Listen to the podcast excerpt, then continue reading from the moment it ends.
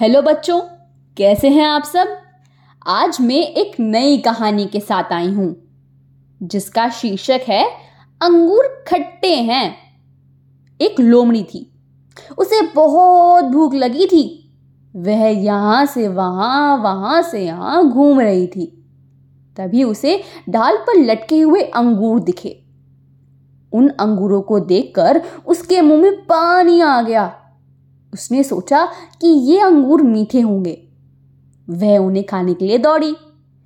जब वह अंगूरों के पास पहुँची, तब उसने देखा कि वह कुछ ज़्यादा ही ऊपर हैं। उसने सोचा कि अब वह उन्हें कैसे खाए?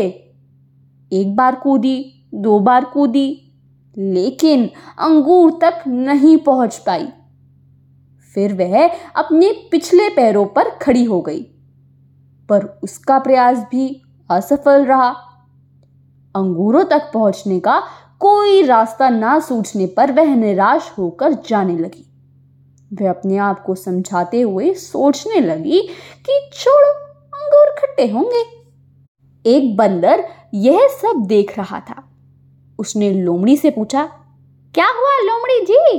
अंगूर नहीं मिले इस पर वह बोली, नहीं, ऐसी बात नहीं है ये अंगूर बहुत खट्टे हैं, इसलिए मैंने इन्हें छोड़ दिया है।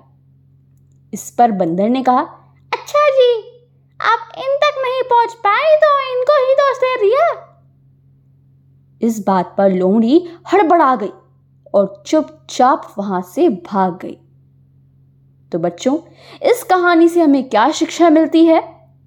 हमें यह शिक्षा मिलती है कि हमें अपना दोष दूसरों पर नहीं डालना चाहिए। कि अगर वो लोमड़ी उन अंगूरों तक नहीं पहुँच पाई तो उन्होंने अंगूरों का ही दोष बता दिया। समझे बच्चों? तो चलिए, मिलेंगे अगली बार एक नई कहानी के साथ। चल देन बाय बाय